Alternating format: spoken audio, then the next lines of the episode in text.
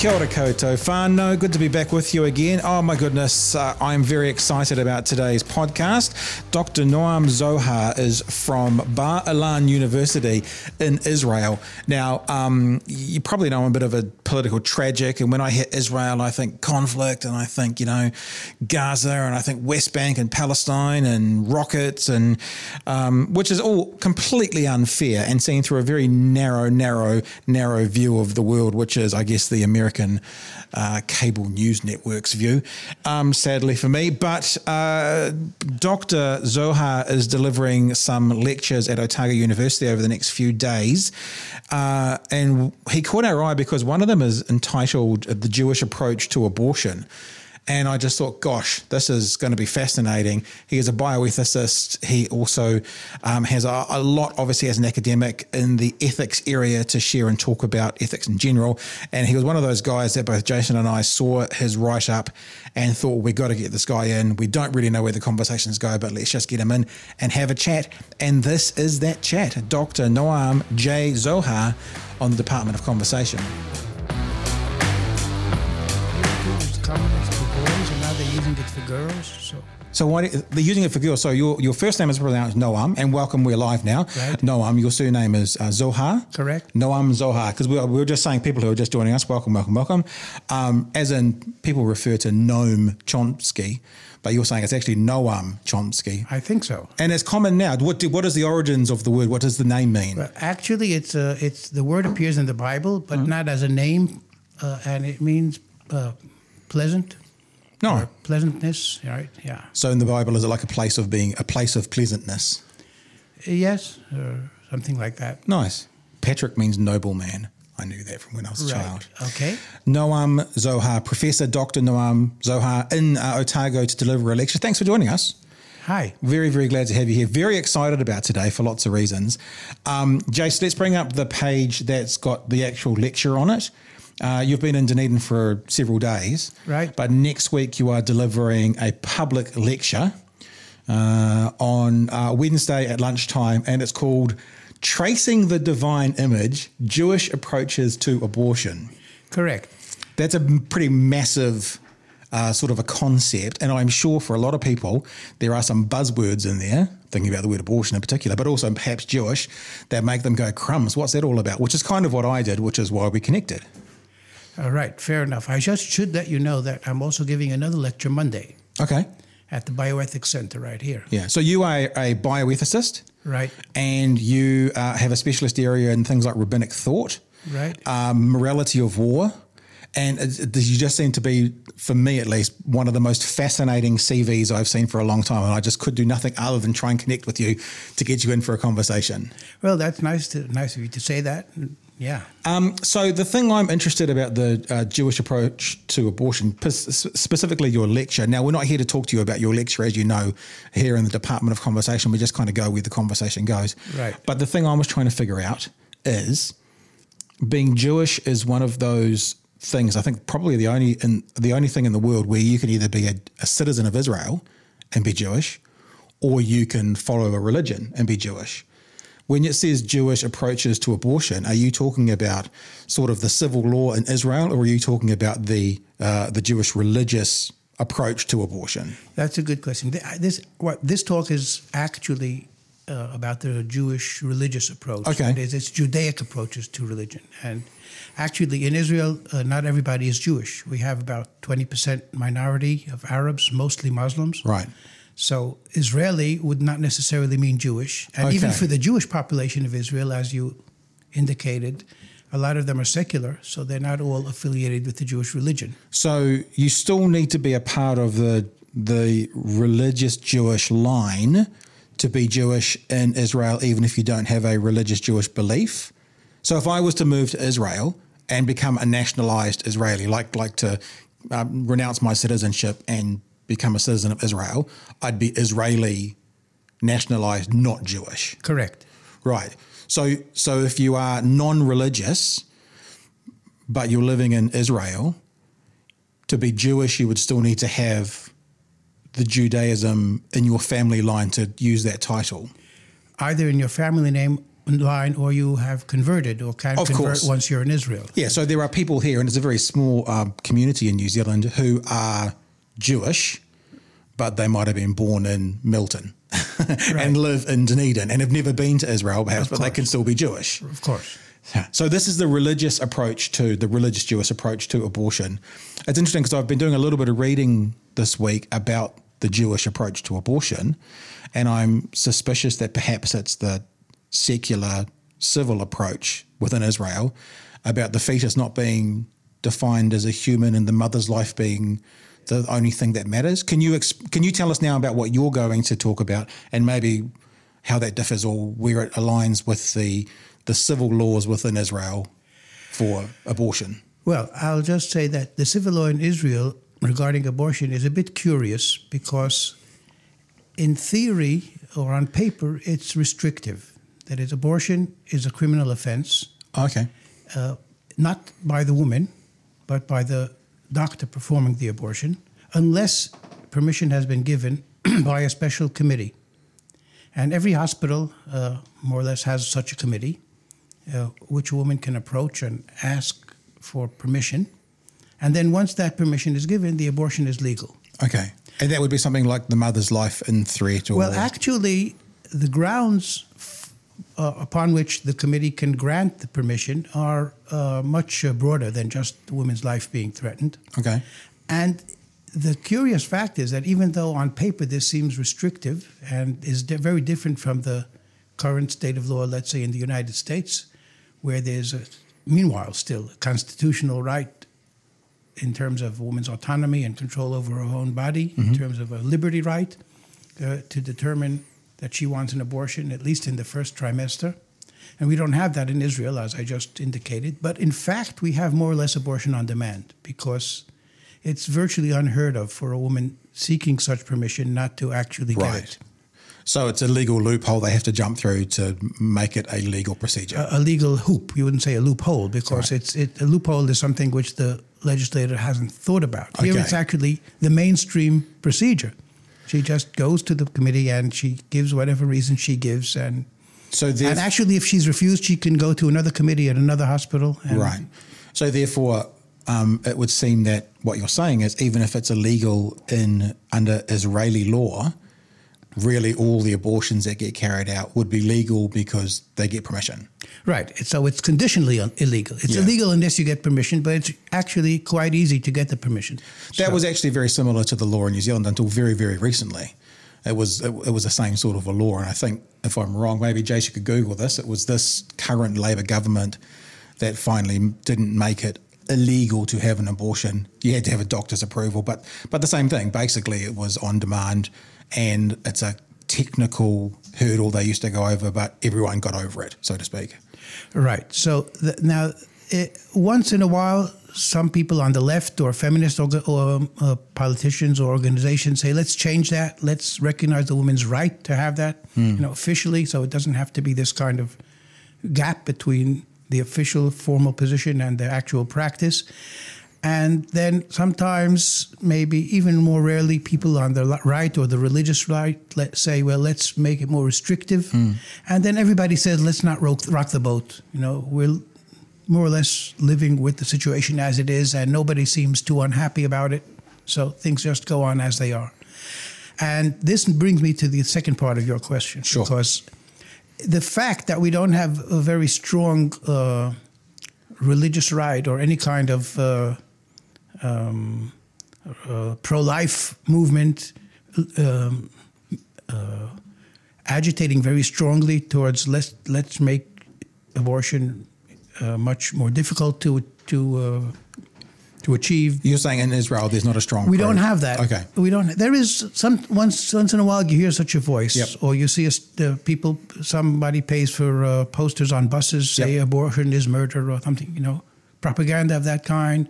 But it's a very weak movement, and that may have to do with the fact that the Jewish religious tradition, in the whole, uh, which includes many voices, Mm-hmm. and that's why the title of my talk says approaches, not a single approach Yeah, yeah, got it. um, uh, nevertheless can be characterized as distinctly different from, let us say, the Catholic the Roman Catholic position. So the Roman Catholic position would basically be no abortions ever for any reason, no matter what. because they consider the fetus to be a human being like you and me from day one. Like like like life. Well, what human at conception is that what they say? Life Right. at conception. Exactly. Yeah, yeah. And the Jewish religious tradition uh, doesn't work, doesn't lean in that direction. Okay, so so explain. Yeah, I'm fascinated. How does the how does the Jewish religion? How do you lean? Well, I'll be talking about some of that in my lecture in some detail, but Yeah, brief overview. We don't want you to give but- up all your, But all right, stuff now. but but the the classical uh, well, uh, the as you may know, the Jewish religion, the religious tradition, Mm-hmm. uh, is based on the Bible or what we call the Hebrew Bible. The uh, is that is that all of the Old Testament or just the first five books? well, no, that's the well. Actually, it's all of the Old Testament. Okay.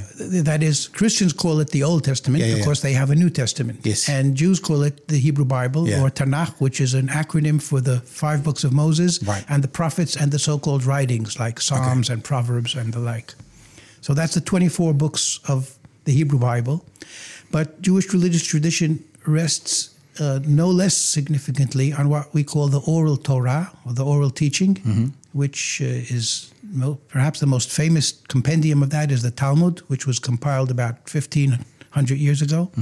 But the core document of the Talmud is the Mishnah, which was compiled almost 2,000 years ago, around the year 200. And there's a clear statement in the Mishnah that if a woman is having difficulty in childbirth and her life is at risk, then the fetus should be killed in order to save her life because her life takes precedence. Can I ask this question? Um, I, I could be wrong. And look, I'm not well versed in this area of study, but I've heard people say that there is something in the Old Testament about drinking drinking a potion to abort a baby or drinking a drinking a poison uh, for the specific purpose of aborting the baby. Is that what we're talking about, or is that am I just talking through a hole in my head?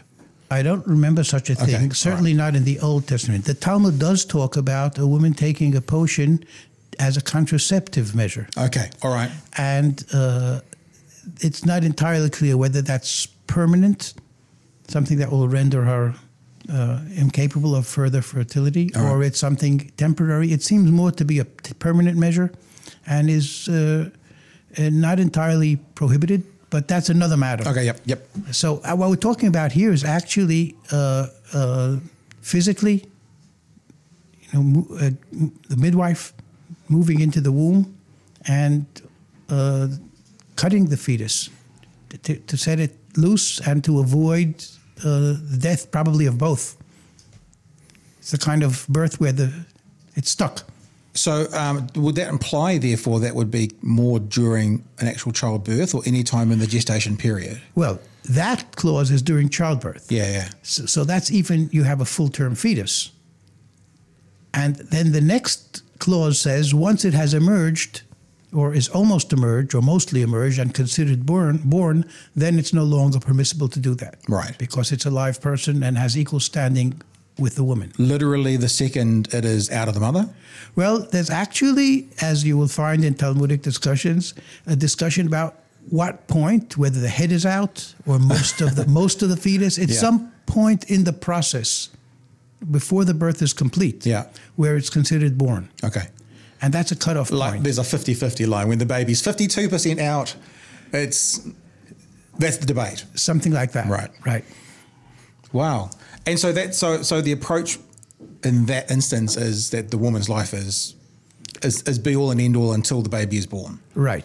Okay. So, so pri- prior to that, the baby is not considered a person, or the, the word used there is the Hebrew word nephesh, which is translated probably as soul or person. Mm-hmm. So it doesn't yet acquire that status until birth. So that's clearly distinct from the, let's say, the Catholic position, Mm. which we mentioned earlier. And interesting that obviously the Catholic faith has come from what the Catholics refer to, I grew up Catholic, as the Old Testament, and has, has been birthed out of the Jewish religion that it could then be so vastly different in their understanding or their practice in the same in the same situation. Well, that's not entirely strange because, after all, what I was quoting now is the Mishnah, which is a rabbinic document, and Christianity certainly did not share the rabbinic tradition. Right. Even though Jesus studied in the same and Paul as well uh, studied in that tradition. Paul says at one point about himself, "I'm a Pharisee." Yeah. So they studied in that tradition, but the Christian um, Christianity as a religion uh, distinguished itself from that tradition earlier than the time of the Mishnah. It's interesting, isn't it? Because that means, therefore, earlier than the Mishnah, as you're saying, but the actual Jewish faith is what the character of Jesus and I guess all of the disciples, or certainly all of the Jewish, were they all Jewish? I don't know, um, would have followed. And then out of that comes a almost, you'd say, completely different religion based the Christianity side of, of you know, New Testament faith. Right. I'm curious, just on kind of this is a bit left field from the similar sort of along that sort of like the point at which, as you say, um, I can't remember, sorry, I can't remember what the word you used, but the word that was tra- loosely translated to soul. Um, within the Jewish faith, because just put in context, I have friends, um, several friends over the years actually, but more recently I've got a friend who had a very late term stillbirth, and they had a, a Christian funeral for that baby that was named and so forth. Is that something that, with with that sort of as you're saying, the soul is really only given in a way or um, considered to be within the baby um, at that point of birth? If a baby is stillborn, would it be something within the Jewish faith? You would would you have a a funeral as such within the Jewish faith? Do you think? So if it's not considered a human until it's bir- birthed, how does how do you deal with the the whatever the definition definition of the the the, the dead being is prior to birth? Right. So the the uh, the uh, Jewish uh, religious teaching actually is that uh, stillborn Yeah. uh, is not considered a person who has died, and therefore need not uh, uh, you need not conduct a proper funeral or uh, have the full seven days of mourning, as you would for a person who has died, and uh, nevertheless, the pain and the the, the tragic loss uh, of the mother or the family uh, should be recognized somehow. Right. So uh, there's been there have been efforts over the past recent decades to construct some kind of ceremony for emotional uh, dealing with that real pain, but it's n- Jason is right. It's not actually seen as a equal to a dead child. Right.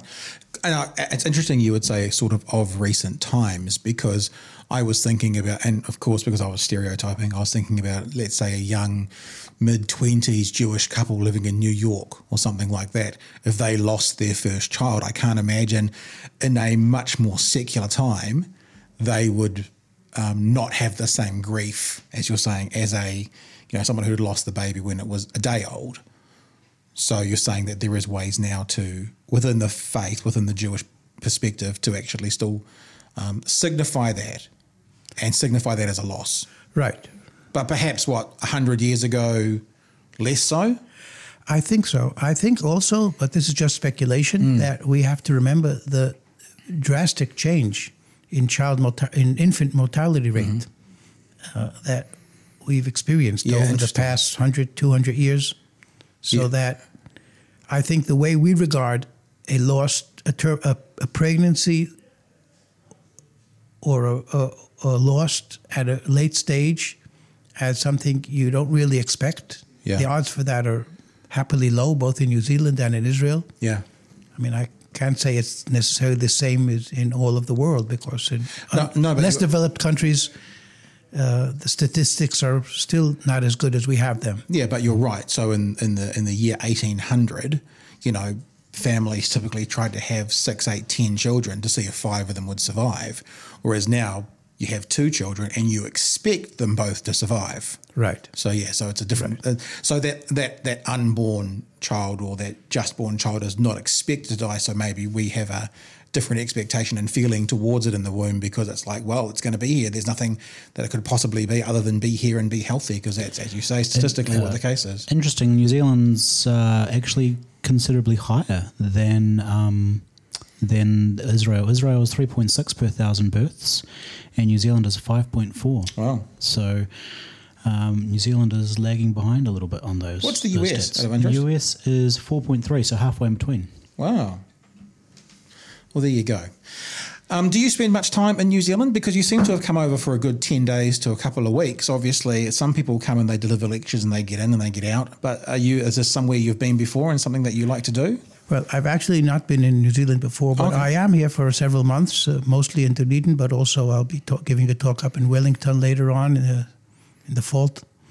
And uh, this is very nice here in New Zealand. Mm-hmm. And you come in to, to just be a, a visiting lecturer, a visiting professor? Well, uh, I'm not a visiting professor. I have no appointment here, but I do have an invitation from the university here. And uh, uh, getting to know some people here in the Bioethics Center Yeah. and other, other law school, other parts of the university. And uh, as we are supposed to do on a sabbatical, also working on my own writing. Right, of course. Now, explain to me um, exactly what bioethics is. If someone said to you, "What? How? If I was looking to study something, what what is bioethics, and how does it apply to to today's society, or to, to how we have conversations?"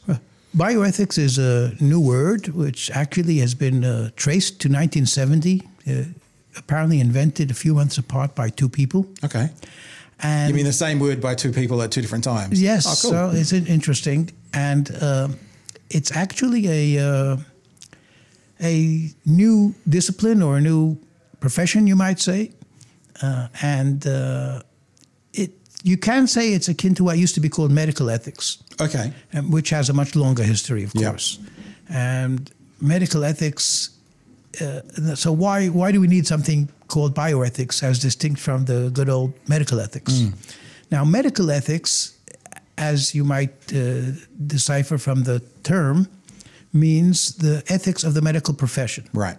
So traditionally, that was thought of something that doctors produced or formulated and regulated within the profession, so that the medical association, uh, the Israel Medical Association, has an ethics committee, which uh, talks about policy and advises, but can also do a hearing to uh, if there's a complaint against some physician who has misbehaved And that what that who has been unethical? in terms of the ethics of the profession. Right, So okay. tradition, like the uh, similar to legal ethics. So Okay. the you know the bar may have a ethics committee to oversee. So, what, what would be a really basic example of a, a doctor being unethical within that system? Like, what would, what would a complaint be? Well, in that traditional system, it could be that the doctor was. Uh, um, well, you can say the doctor was. Uh, Taking bribes to do something Okay. illegal, or was uh, well, that'd be a breach of the law. But it might be the doctor actually was uh, um, uh, seeking publicity in uh, commercial ways, which is unaccepted in the medical profession. Acting inappropriately towards, say, a, a female um, patient? Is that the kind of area that Yes, that, it might be that as Yeah, well. okay, right. Now, a lot of that, it, above a certain level of severity, would of course be uh, legal, uh, Sure. criminal Yeah, yeah. behavior. But it, if it's below the uh, level of criminal, it still might be unethical. Um, and the great shift is that today, uh, well, in the, I think this might have grown out of the 1960s um, civil rights movement and human uh, e- uh, movement towards equality and uh, greater liberty, so that the traditional stance of medical ethics, which was rather paternalistic, the doctors knew what was right and would uh, direct the patient as to what they should do Yep. uh, became problematic, and uh, that's when a lot of patients' rights legislation or formulations got underway. And at that point, it also uh, was realized that there are more than MDs in the field. There are many stakeholders. Right. Well, there's nurses and there's psychiatrists and there's uh, administrators and there's social workers and of course the patients and their families. So all of these people really have a stake in what's going on, and the conversation about what's right and what's wrong, what's permissible and what's impermissible, uh, and also how to deal with conflicts when it's not really between good and evil, but between good and good, or between evil and lesser evil. So conflict between two sides wanting good. Right. So that's more difficult to resolve because there's sort of maybe maybe I'm wrong here, but in the instance of two people wanting good, maybe there's not such a clear victim and not, not such a clear perpetrator. Exactly. So it's not really a question of policing the ethics of the medical profession as if there's evil people out there and we need to keep them in line. I mean, there is some of that, but bioethics is not mainly about that. And if people were evil, you would think within that context that would probably go into the realms of criminal. Exactly. Yeah, yeah. Exactly. So it's it's bioethics is really not about that. It's about dilemmas where you can easily see both sides of the issue. I mean, Right. like what we were talking about before. You know, some people just say abortions are murder, and it's very clear cut for them. Yep. And other people may say it's just a woman's choice, and any interference and any questioning of her choice is just patriarchal gender hierarchy bossing it over her. But a lot of people can see both sides of the issue, and free, commonly, I'd say a woman, a woman wondering whether she should have an abortion, uh, will herself be conflicted. Yeah, my we were talking about you last night, um, and I've got three daughters, 14, 12, and 9. And um, I, I read out the title. I was talking to one of my my boarders, um, and I read out the title of your lecture. And my 12 year old said to me, So, Dad, what do you think about abortions? I'm like, oh, shit. This is the big question for the dinner table to a 12 year old. But the approach I took was basically what you said. It's an incredibly difficult conversation. It's not as black and white as people always, not always, but most people portray all the time. There's always going to be an element of, you know, very difficult decision making on the side of anybody making it, and it's it's it's very difficult to kind of wrap up in a little nutshell to say this is what it is and this is what it isn't.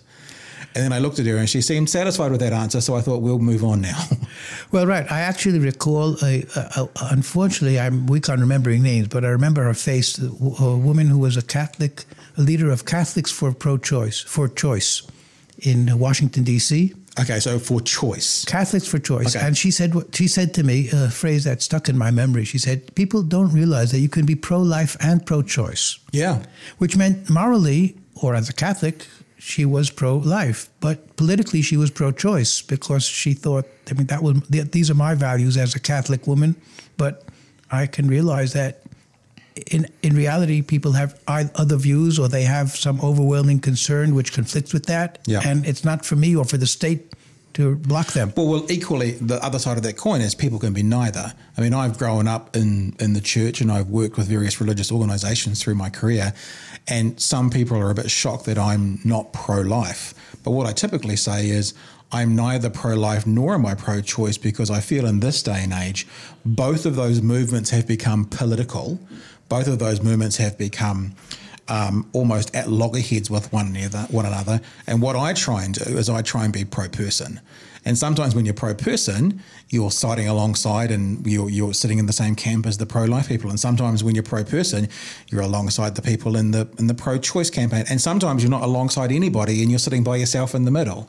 So I I, I- I think those two movements um, both of which I think probably have validity and probably were started for the right reasons, have, I don't want to say been hijacked because they've been going for a very long time, but have been very much turned into a political campaign, a bit like you see in America, Democrat versus Republican, and there's just the never the twain shall meet. And I think that's pointless. Right. Now, I should say uh, two things. First of all, regarding that issue, a lot of my a lot of my writing is on Jewish bioethics. Though not, I also write in philosophical bioethics, or what you would call secular bioethics or philosophical bioethics. But um, my colleagues and friends who do Jewish bioethics in the United States are often frustrated because uh, the way things are portrayed in the public arena there, the religious the religious stance is prohibitive vis-a-vis abortion, and they say, well, if you're going to let religious voices into the public arena and have evangelical Christians or Catholics make, you know, working politically to prohibit abortion, uh, what about the Jewish religion? Yeah. which actually does uh, uh, does not share that view and has a different value orientation, and that voice should also be heard in that milieu. Well, that's one of the biggest hypocrisies, and I can see that part of your um, interest of areas are also political philosophy. I'd be fascinated to get your take. One of the biggest hypocrisies within that Americans, especially the right, um, you know, part of politics, is that whole pro-life movement. To me, it seems to be more like a pro-life birth movement than a pro-life because often those people on the right then don't want to support plans and processes after that child's born to keep supporting it. They want the baby to come out and they want the baby to be alive, but then they basically say, fuck you, little child. We're not now going to care about if your mother's a solo parent looking after her. And there seems to be a hypocrisy there that all that matters is getting that thing born. And then you can look after yourself after that. I don't care anything else. I don't. I don't understand that. Well, yes, there's also a, probably a gender uh, or uh, component in there in terms of policing women. Mm.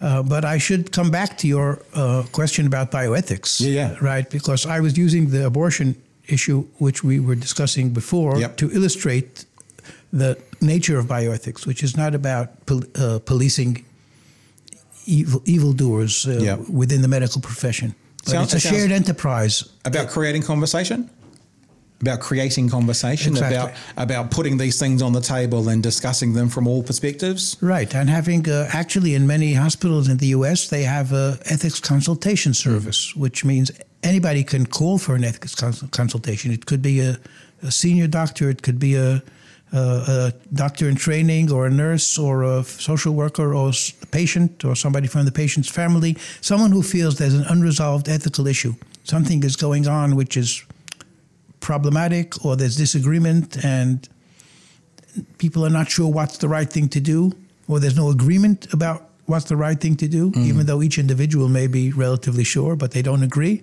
So someone can say, let's call in the bioethicist. And the bioethicist's role is, first of all, to facilitate a conversation. And uh, uh, one hopes also to introduce some in- insights uh, from the uh, experience and training in bioethics uh, to illuminate what's at stake and, and help people get clearer about what can or should be done. So it sounds like maybe almost um, not a mediator, but I think about you know the, the the team leader who's facilitating the conversation and bringing in. I, I think about counselling, and I've used this example before. I love. I think counselling is a very healthy thing for people to go through, and I always think about it because I'm a New Zealander about a rugby field, and I think about the rugby field as my life, right? And all the players on the rugby field are a part of my life.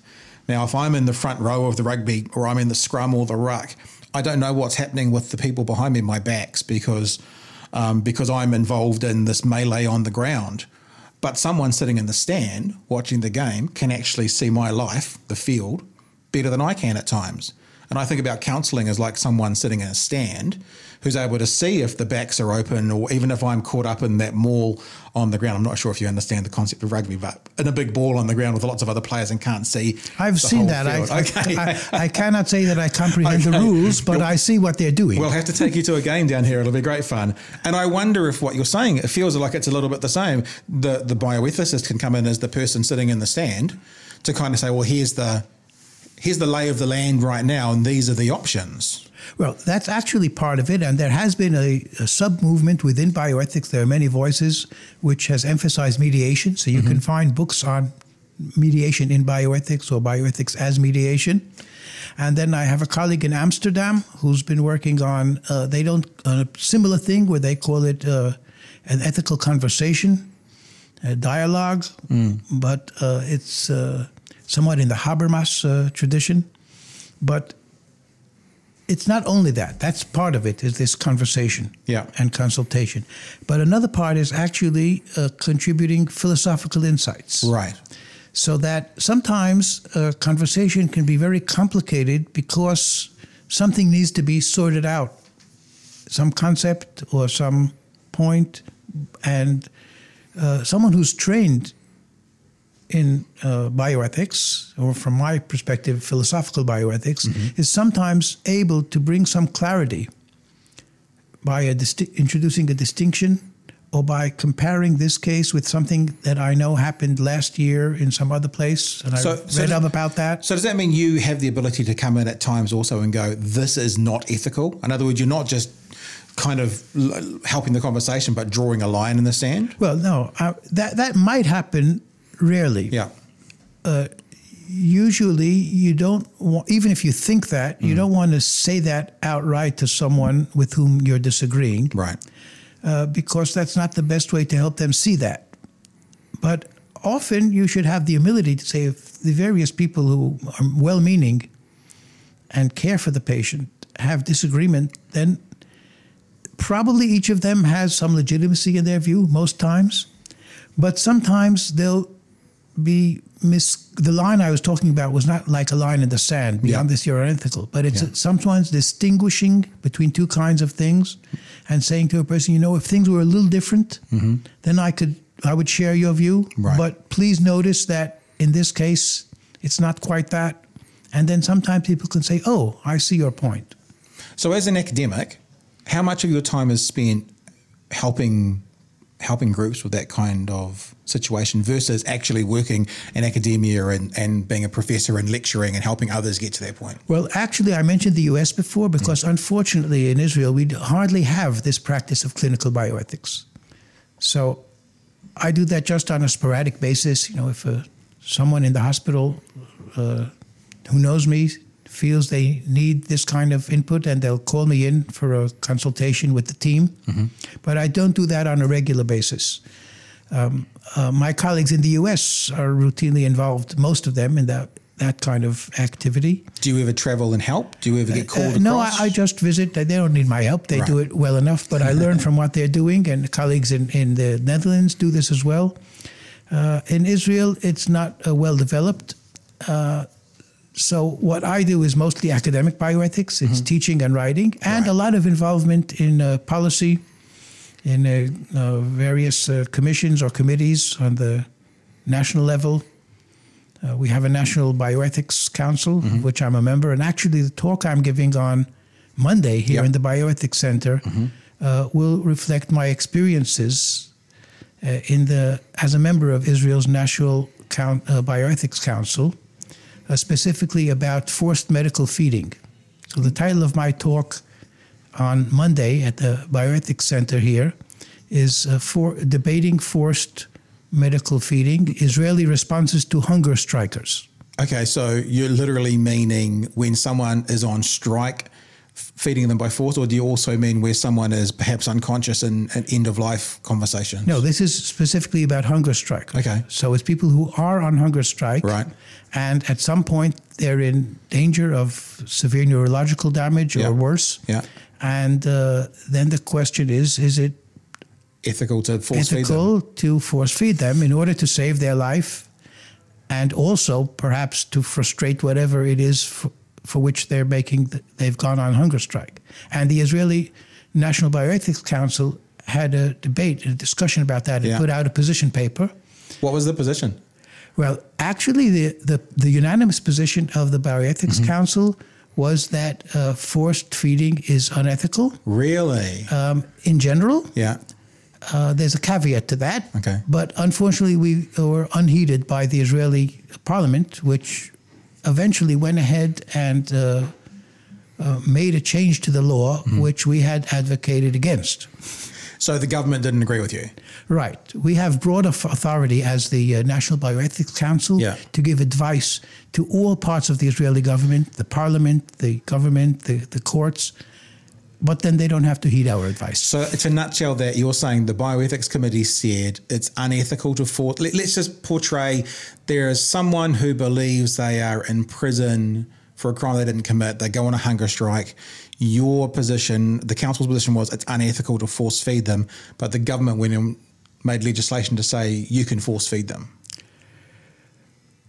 Well, uh, I should be more precise about that. Okay. Israeli patients' rights law has a strange, uh, or at least unusual, uh, um, clause which talks about forced medical treatment.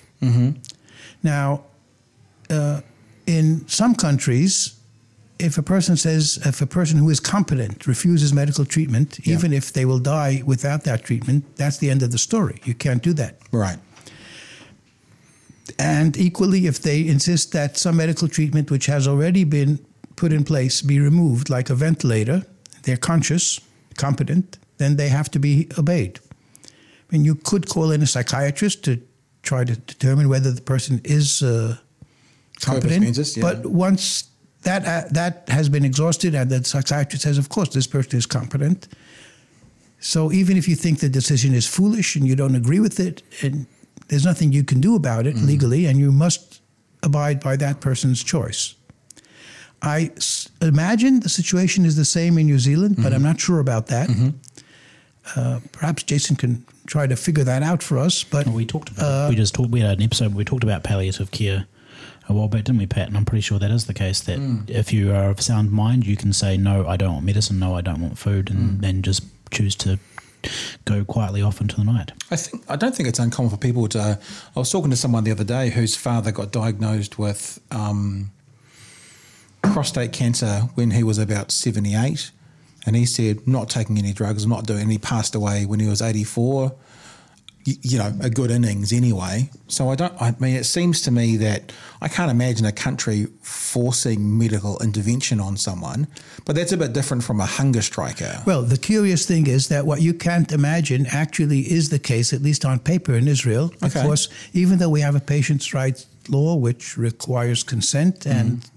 Generally says you cannot force medical treatment on anyone without their informed consent, in a case of uh, life-threatening situation where a competent person is refusing treatment, there is a mechanism by which an ethics committee can authorize forced treatment. Wow. Is that a very common occurrence that that no, happens? It's it's it's rather rare. Okay. There have been a few such cases, but it's uh, it's quite rare. And uh, one of the conditions, uh, one of several conditions which has to be met for the ethics committee to be allowed to authorize that, is that it has expectation of retroactive consent. Expectation of retroactive consent. Okay. Now, whether retroactive consent has is a valid concept Yeah. and really means anything. Yeah. I mean, what does that mean? At the time, I was saying no, no, no, don't do this, and you had to hold me down and sedate me and amputate my leg, let's say, to save my life. And then afterwards, I say, oh. I'm happy you did Yeah, that. Well, that, did. that's easy to understand. That might happen. Yeah. But what does it mean that I now retroactively consent to what was done against my will? I, I guess what you have to think is, let's say the person's 35 and they've got cancer. When they were 25, they might have said, if I ever get cancer, I want total treatment. Retroactively, they've said it, even if in the moment they say no. But how would you ever know that? Well, this is a case where you. I, I, I'm not sure I followed the scenario you described. Anyway, you, I, I won't interrupt your train of thought. You keep going. No, what I'm saying is that in theory and rarely even in practice, Israeli law permits coerced medical treatment to save someone's life. So even if they don't want it, Right.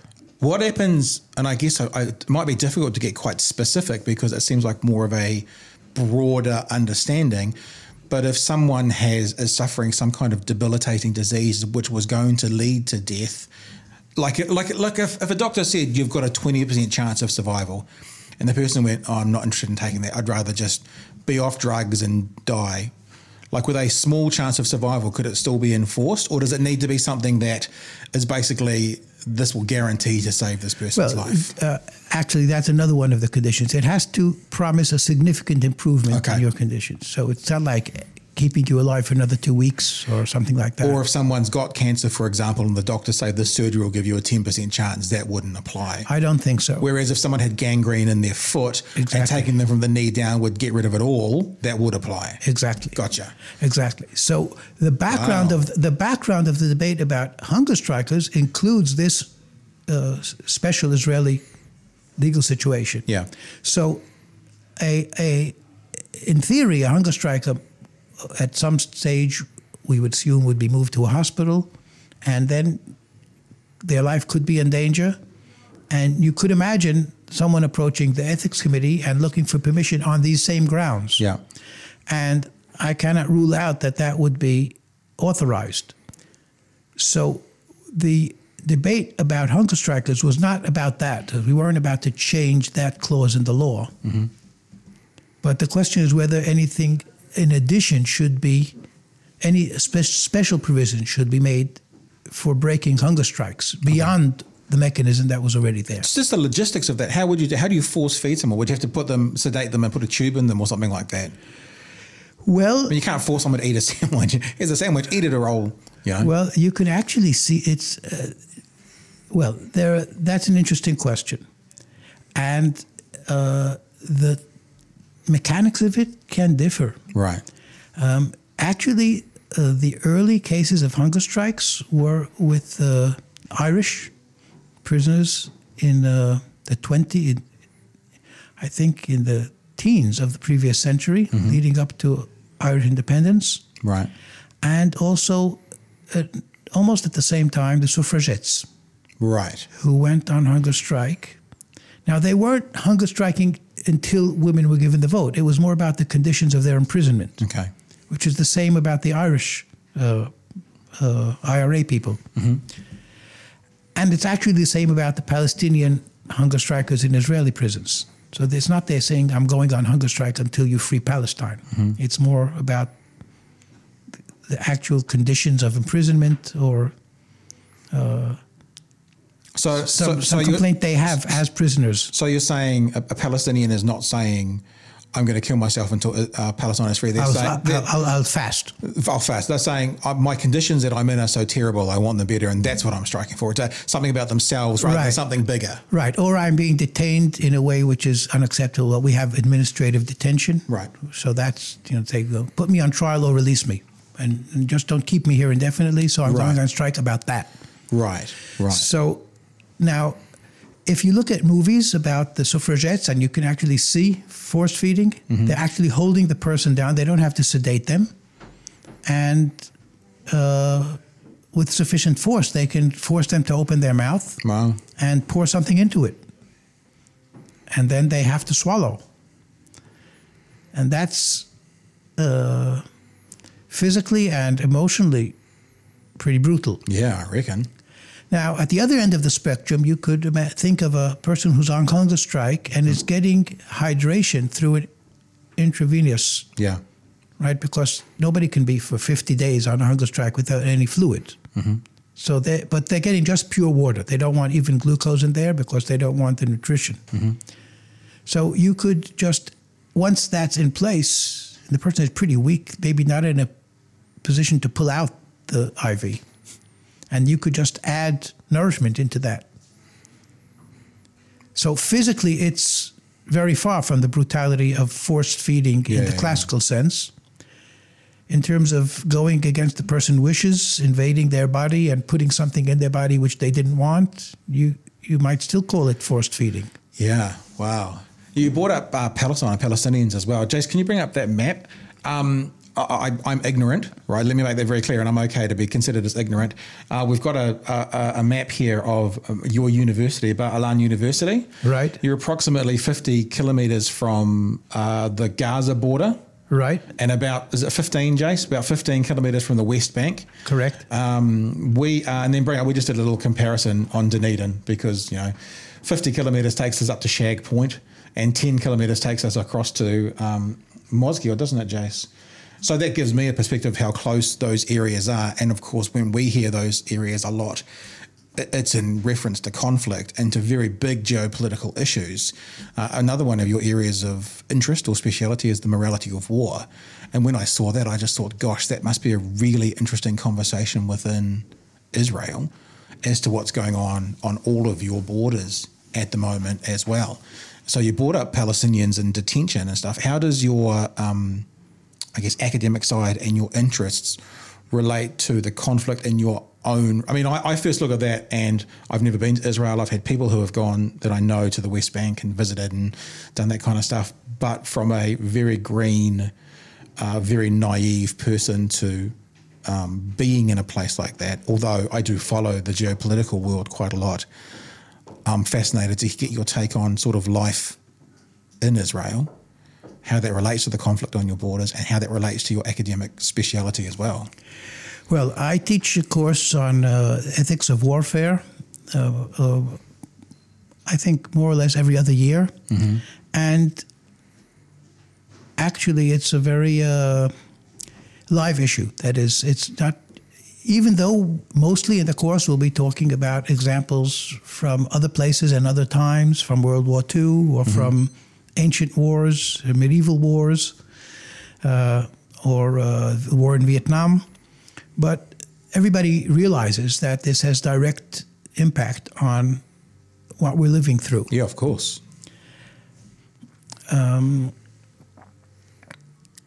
And the well, one issue which comes up is, of course, the issue of the occupation. That is, Israel is acting as a occupying f- uh, force over not no longer over Gaza, but over the uh, West Bank. And uh, how does that relate to the ethics of warfare? And uh, the book that I use as a textbook for this course is written by Michael Walzer. It's the classical book on these issues, Just and Unjust Wars, which was published in 1977. And as uh, the author, Walzer, writes in his uh, preface, it grew out of the protests against Vietnam. Right. And uh, in that book, he discusses the question of one country conquering some area from another and asks about, you know, would it be right for the other country to engage in war in order to liberate the territory? And he also asks further about what if the people in that territory eventually come to like the new country? Mm-hmm. You know, something happens over several generations mm-hmm. and they connect better and they say, we don't want to be liberated. But in terms of the legal rights of the country from whom this land was taken, mm-hmm. that seems they seem would seem to still have the claim to that territory. And that's where Walzer formulates a very important principle, which is the land follows the people. Right. That's his phrase. The land follows the people. Right. That is, this is not primarily about a, le- a legal paradigm. You know, who owns the land, like some old-time sovereign. Yeah. But it's really about the right of a political community to self-determination. Yep. That's what. Uh, so that's what makes conquest wrong. And that's what gives uh, the people living in such an area the right to be free of the rule of a country who is ruling over them against their will. Right. And if that changes and they no longer are no longer complaining about that and they're happy about that, then the same right of self determination should uh, uh, should make it okay. So what we hear in the news is, and I guess we're talking pre, um, I forget the name of the UN before it was the UN, the League of whatever it was, League of Nations. League of Nations.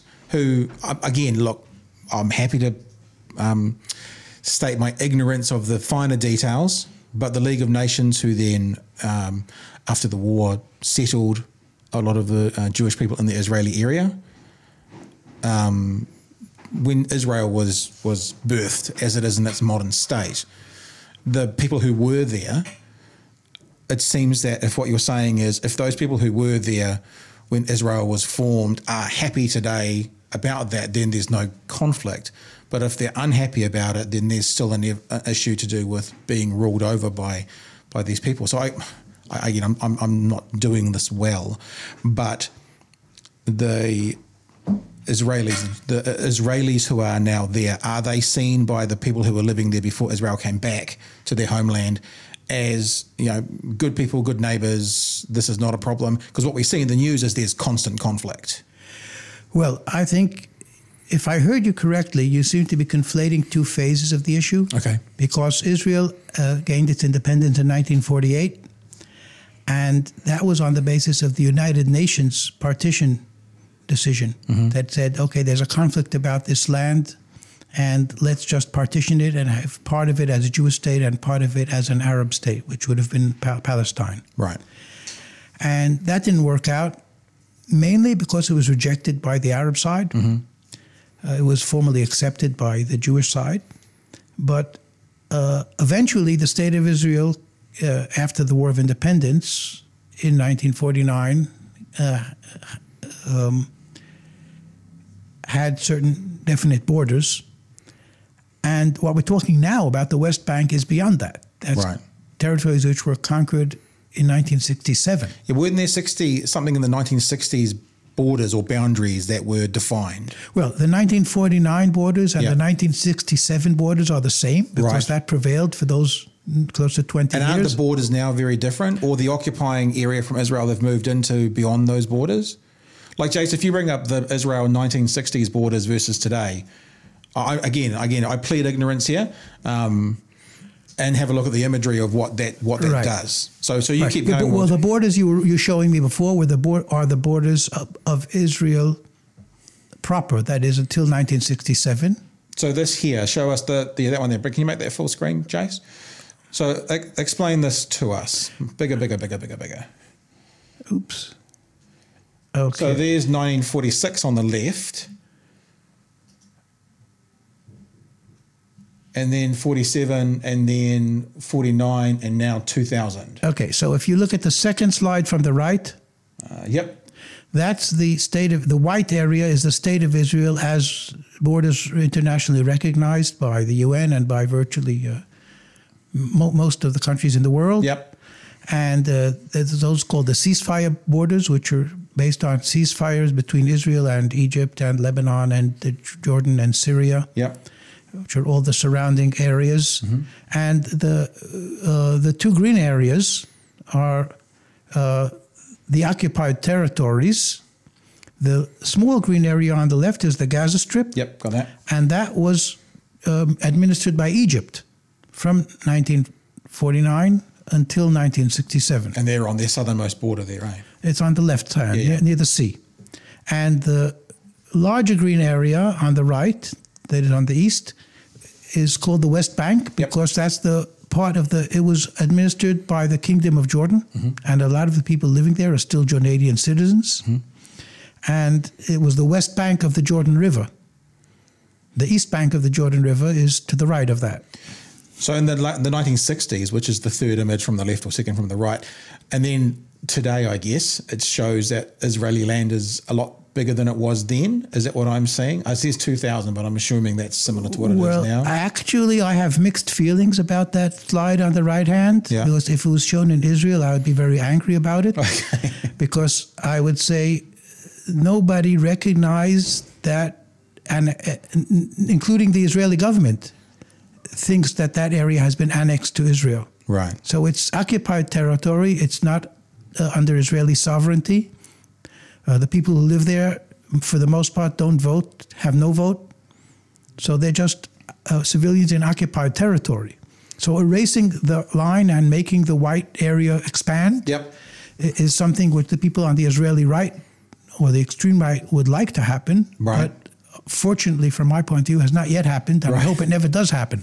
So, Now, we, so it does mean, I think, what people who, who put out that illustration wanted to show the places that Israeli now has security control over. oh, so control over, but not necessarily uh, quote unquote ownership. exactly. Right. So, all right, that's really interesting. So, I mean, I mean, it's interesting you would even say that if this was shown in Israel, you know, there might be some issues because that probably speaks to what we get in the media about the conflict that's there. I'm interested about the morality, the morality of war of, of, within the confines of Israel and how that works and how you see that working. Because I think about it, and this is again my ignorance about Israel as being uh, a fairly dangerous place.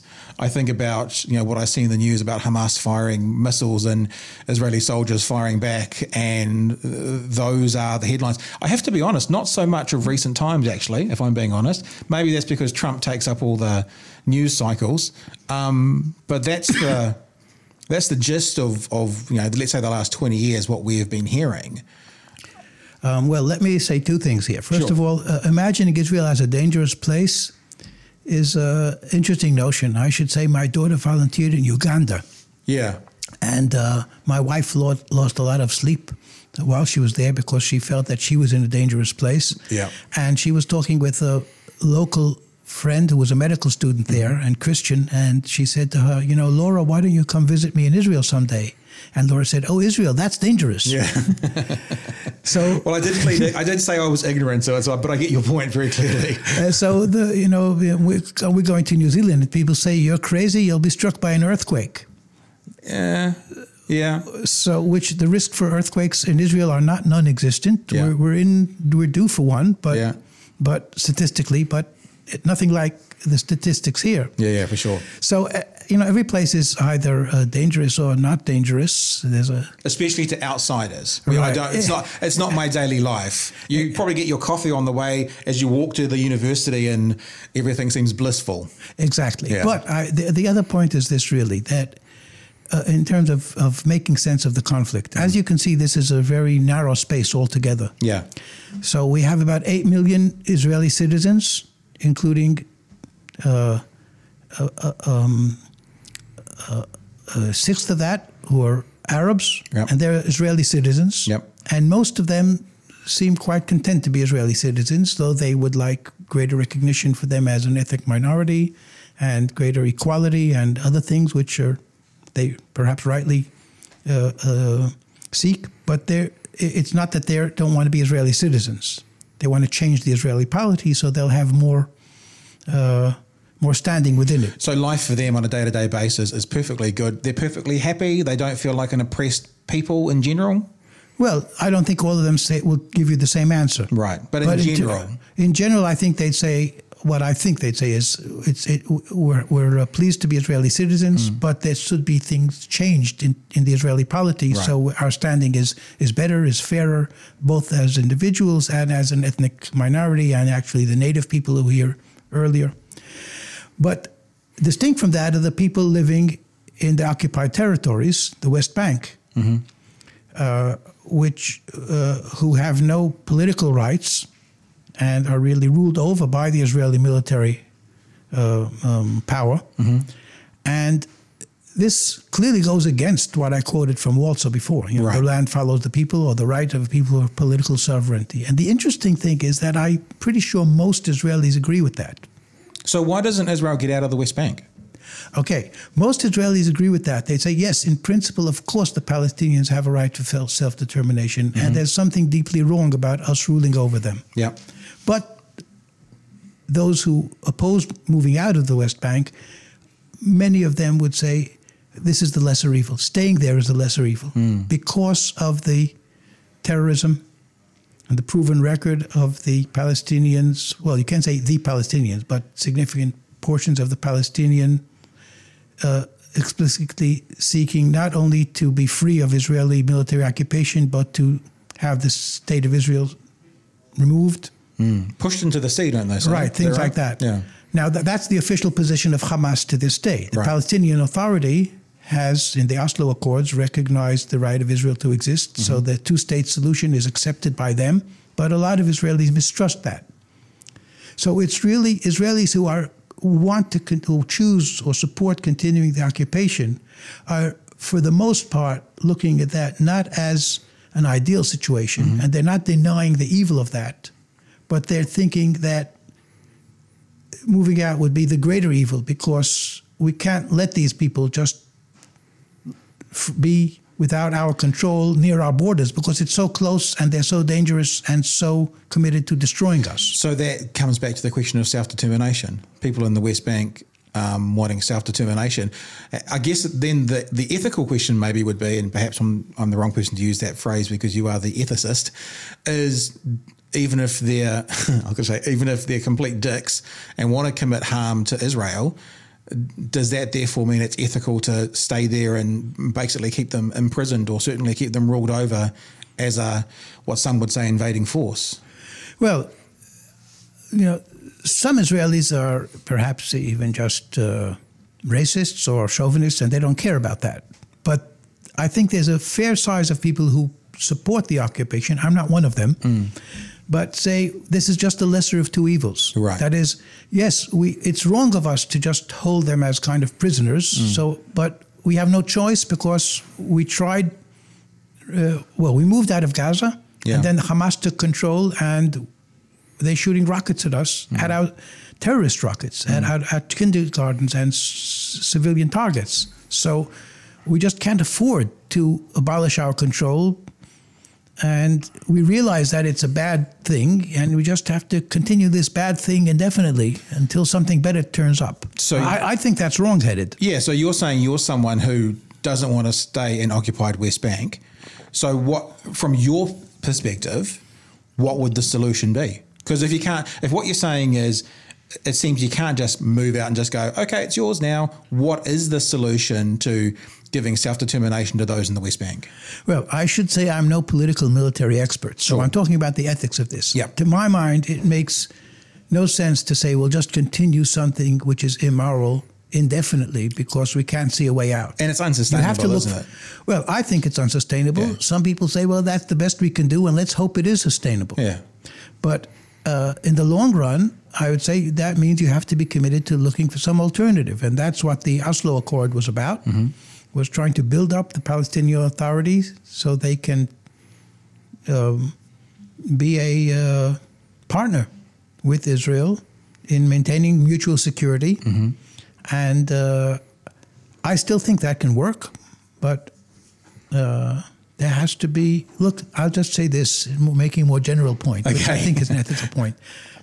There have been. I haven't seen this in the recent year or two, but for many years, it may be still the case. But for many years, if you did surveys on both sides, you found two thirds support for the two-state solution on both sides Right.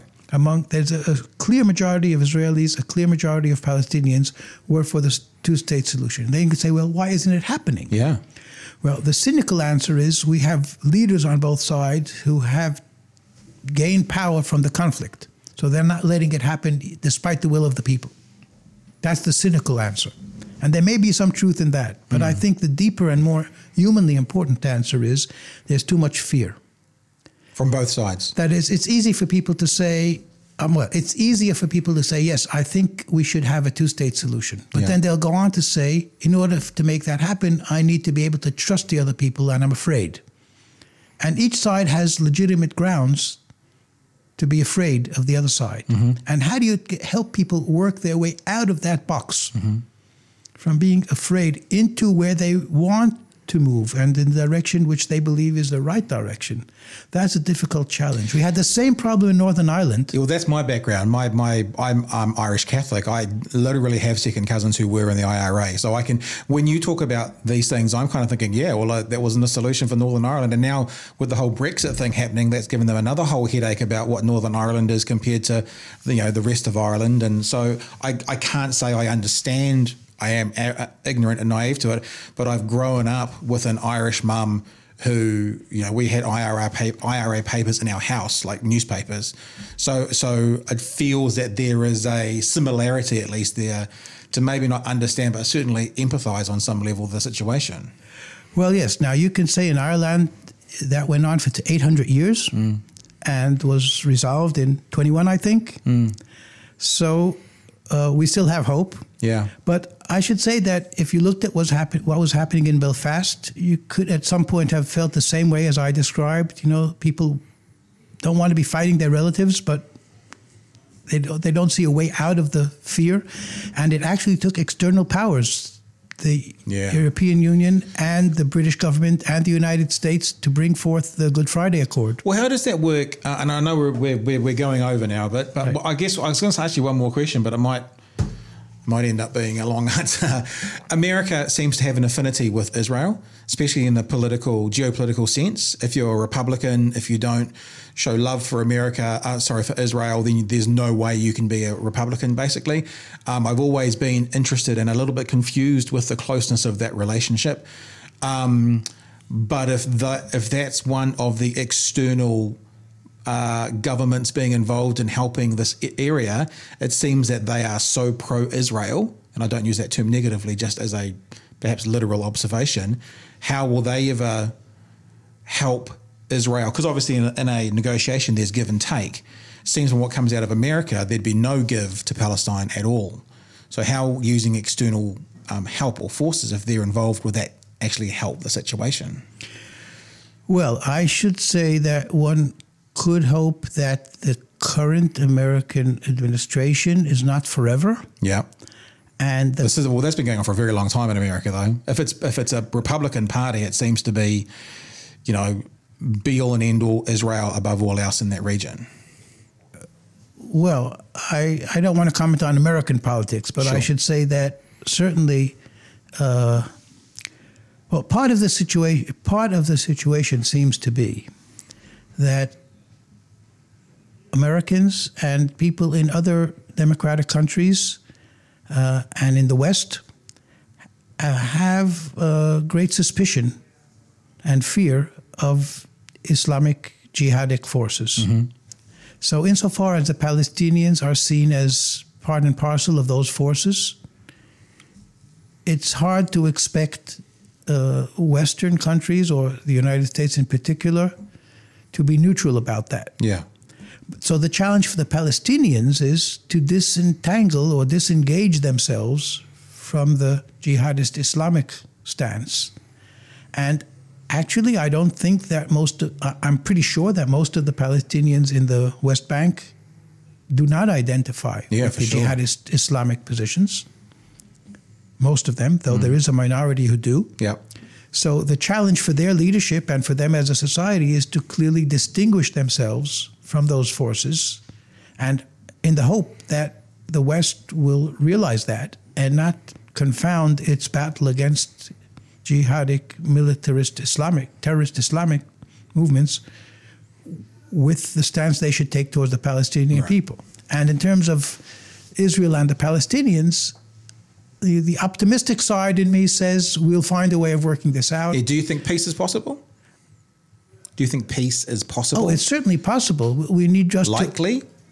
well, in the long run, I'd say it's likely. Mm-hmm. And as a religious person, uh, uh, believing in the vision of Isaiah, uh, chapter two, the plowshare swords into plowshares, uh, I would hope that that happens. But the likelihood of that, of that depends upon us. We have elections in Israel soon. Maybe there will be a change for the better in that regard. And uh, we, I think, also need help from outside to uh, to force both sides beyond their fears. Look, that feels like a great place to um, finish the conversation today. Um, Professor Zohar, thank you so much for coming in today. This has been amazing. I've enjoyed it greatly. Um, if people want to find out about one of your lectures, is up on the Otago University events uh, page, but the one for Monday, I don't think is.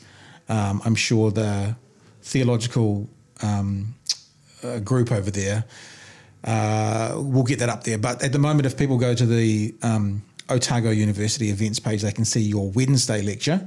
And I'm sure a quick Google search will help find information for your Monday lecture as well. Yes, I think they should look for the Bioethics Center. Bioethics Centre to find out more information. Right, that's it, Monday at one o'clock. and you're here for several months, so enjoy your time in New Zealand. We greatly appreciate you coming in. thank you, thank you for this conversation. It's it's been, been very interesting. Thank you very much. Well, that was fascinating, especially that last half hour. I really enjoyed the talk of Israel and what's going on over there. So, thank you to Dr. Zohar for joining us again today. Um, University of Otago, go to their events page if you get this in time to see when his public lectures are. So, next week, uh, speaking of the university, another visiting lecturer, Mark Kelly from Western Sydney University, is going to join us. Uh, Mark Kelly is delivering a lecture about the politics of language today, the politics of language today. And um, he, uh, I guess he does this thing where he understands how words and phrases have a fixed political meaning. And I'm, I'm looking forward to discussing this with Mark, but it seems that maybe what he's talking about is dog whistles, that sort of thing. So you may say something that on the surface level means X, but it has an underlying meaning to it. And one of the interesting things for me, being the political tragic that I am, is one of his areas of focus and areas to explain this whole phenomenon is the Trump candidacy. He looks at the left and the right. And um, yeah, I guess we're going to get to talk about the politics of language today. Um, and that's next week, uh, I think 11 o'clock Thursday. Uh, but you'll check out the uh, Facebook page, facebook.com forward slash DEPT of conversation.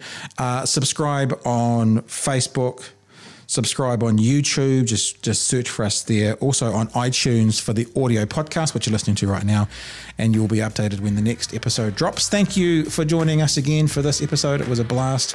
I really enjoyed it, and looking forward to next week. Hooroo!